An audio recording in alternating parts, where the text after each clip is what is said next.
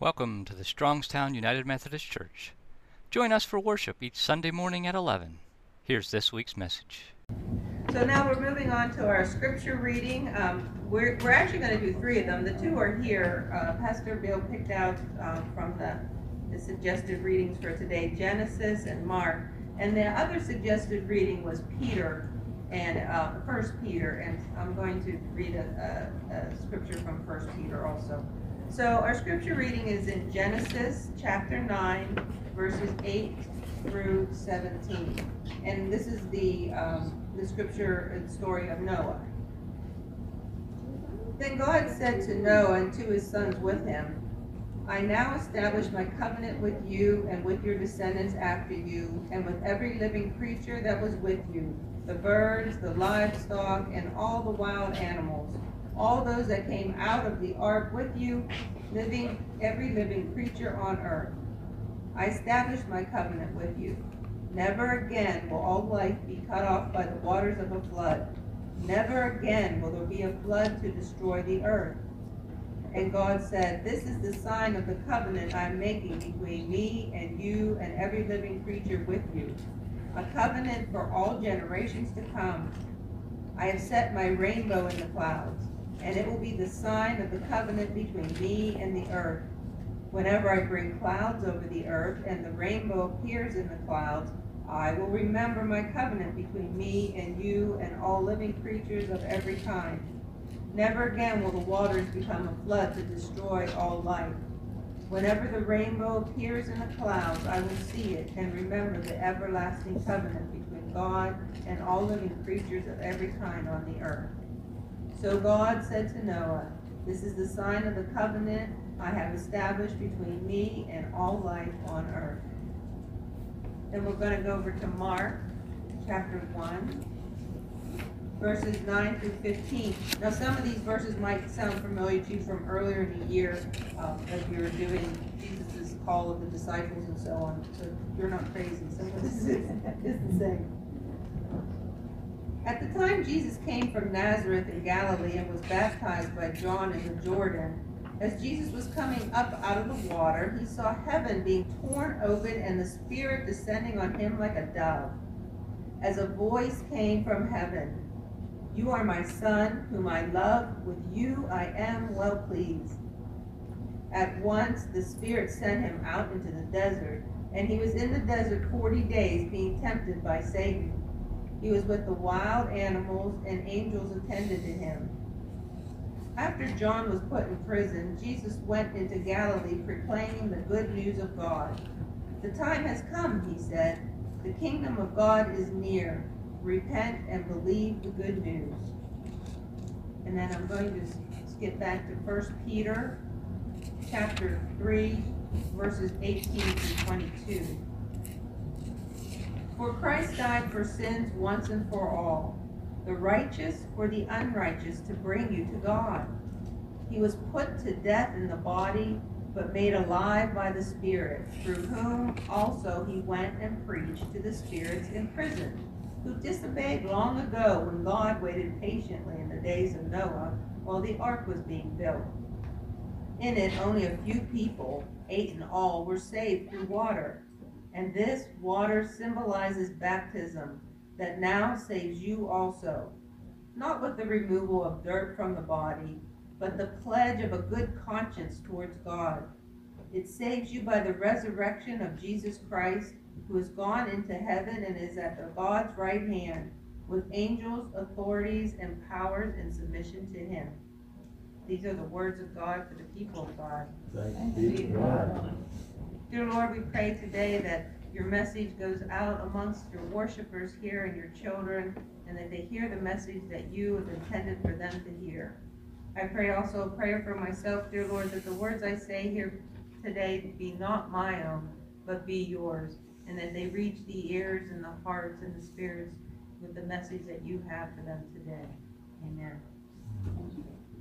So I love that during this first day of week or Sunday of Lent, we're talking about these scriptures of water and renewal and covenants and promises because you know during lent so often we um, use this as a time to give up things you know, as a way we're trying to draw clearer to, closer to God and seek Him more. And sometimes we do that through self-sacrifice or through, you know, denying ourselves something. And, and Lent becomes this time of like giving up things.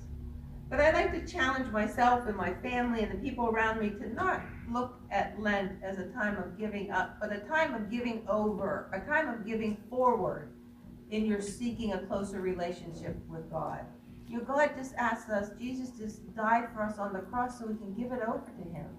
Whatever's holding you back, whatever you feel is in your way, give it over to Him, right? You don't need to give anything up for Him. You need to give it over to Him. That's why He came here, to seek and to save. That's His mission statement, to seek and to save. So during this Lenten season, as we're trying to draw, draw closer to God and seek Him more in our life, let's use this as a time to give it over to God. Okay? God wants you. He loves you. Jesus came here and died for you. He wants you to share whatever your challenges are with Him and give it over to Him. So instead of giving up sweets for Lent or some sort of something like that, I think we should think about giving up things that are going to fill us more spiritually. Let's give up anger. Let's give up worry. Let's give up anxiety. Let's give up gossip. Let's give up hatred. Let's give up holding grudges. Let's give up those things that were designed by the evils on this world to cut us away from the herd, that were designed to make us feel more distant from Christ, right? And as we get rid of those things in our life, let's fill that space up with the good blessings of God. Let's fill that space up with joy, with peace, with forgiveness, with love, with kindness, right? So as we give up things, not in a way of self denial, because Christ doesn't ask us that, but in a way of getting rid of the things that draw us away from Him and filling that space up then with something positive, something that's going to draw us closer to Him. And there's things we can do to help draw us closer to Him. We come here to worship, right? That helps us feel closer to Him. As we're in our community of fellow Christians, our brothers and sisters here worshiping, it makes us feel closer to Him. It feels better in His house, doesn't it? When you walk in, just somehow it feels better. Whatever's burdening you, you don't have to keep anymore you can give it over. And He hears you, right, in our prayers. And He answers you, right, in His special, perfect time. So, as we're drawing closer to Him, not only coming here to prayer, but you can open your Bible and read it if you don't. You can come to a Bible study, it's so easy to do, right? You can gather food and take it to the food bank. You can help your neighbor shovel their driveway you can take communion to somebody who can't come and get communion. Another good thing that has come from COVID, right? People say, Trish, good things come from COVID. Isn't that a good thing that came from COVID? We now have these little communion things, right? With the wafer and the grape juice right in them. And we can take that consecrated communion to people who can't come here. What a beautiful gift of God's grace, right? Two of the wonderful signs of grace that we celebrate in this church baptism and communion. Those are simple things that we can do to fill ourselves up with God and to shine His light out in the world. So, baptism, you know, we see Noah witnessing the destruction of the world because of all the evil in it, right? And the creation of a new world. And God's promise, not just a promise, but a covenant that lasts for generations for never again has the Lord destroyed this world with a flood, has he? He's kept that promise. Right? when you see a rainbow, offer up a prayer of thanksgiving, dear Lord, for the covenant you made so long ago. Right? You're not destroy this world with a flood again. Right? And then baptism, each one of us being baptized, whether it was an infant baptism, whether you got baptized later in life, you know, as a teenager or a young adult or older adult, right? That baptism, that washing clean in not just water as the Noah's age, but in water and spirit, right? We're built anew in that water and spirit. I like to think of baptism as like the spring rains appear to be falling on a dead earth, right? but there are seeds in that ground that come alive as the rain falls. And as we're baptized, those seeds of grace that God sows within every one of us start to come alive in that baptism. And as we, the, the members of the church, witness a baptism, right? We renew our baptismal promises, right? To, to denounce the evil in the world, to repent of our sins, and to accept Jesus Christ as our Savior. And that's why I wanted to read that, that scripture from Peter that was suggested for today's first day, first Sunday of Lent, right? Because it talks about Jesus' sacrifice, his righteousness for our unrighteousness, right? And about how now he rose from the dead and he conquered our death and he's living with God. He's at the right hand of God. And that we, through our baptism in water and spirit, will one day know that glory also. Will one day know that glory also.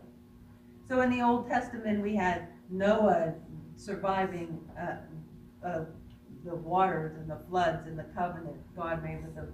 But God also saved his people through water a couple more times in the Old Testament, right? He saved the Israelites from, from uh, led them to freedom from Egypt through the Red Sea. God parted the Red Sea, right? And then after all of their time in the desert, right, then he led their children to the Jordan. And he parted the Jordan for them so they could go to the promised land. And then in the in the New Testament, he gives us Jesus, who then, through baptism in water and spirit, is creating us new and leading us to the promised land, right? To our forever home, right? We, our pets have forever homes. We have a forever home with our Father in heaven. So I love that these scriptures were dealing with water and that imagery of water and cleansing and, and being something being brought new. Because nothing here on this worldly earth lives without water. Scientists tell us we can live three days without water, right? And we know that we live in eternity through water and spirit.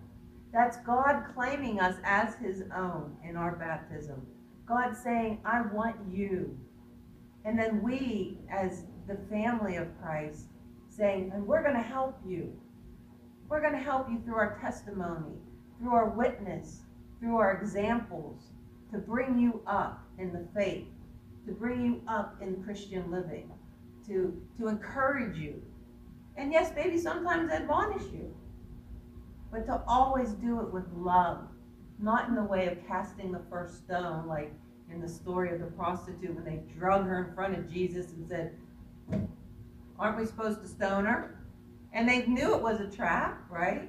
They're going to trap Jesus. Either he's going to say, No, you shouldn't stone her, you should love her, in which case he's breaking the law, right? The law of Moses. Or he's going to say, Yes, stone her, in which case he's breaking the law of Caesar because they're not allowed to put anyone to death, right? So they thought they had him between a rock and a hard spot. But instead, what did he say? Cast the first stone, ye who is without sin. And what did they all do? They dropped their rocks, one by one, and walked away. You know? And so that's how Jesus loves us. And that's what our baptism does for us. And that's what we do for each other when we hold each other up in Christ. And so as we go out today, I want us to remember to try to cultivate a life of gratitude. For our salvation is a wonderful gift of God. It's not a gift that we should hoard here in this church. It's not a gift that we should hoard in our heart, but a gift that we need to share with everybody. And we share it through our testimony, through our witness, the wonderful things God has done in our lives. We show it through our examples that we lead. And in this Lenten season, as we're drawing closer to Christ, we can hone those skills of Christianity, right? We can hone those skills. Like iron sharpening iron, we can hone ourselves to be sharp. We can hone ourselves to love better. We can hone ourselves to be kinder. We can hone ourselves to give up anxiety, to give up worry, give it over to God. Because He loves you. And we are all one community with Christ through our baptism. And we love one another. And we love those who aren't part of our family yet, hoping that through our love, we can bring them into the fold so that they too can enjoy life everlasting with our Lord Almighty. Amen. So we're gonna sing.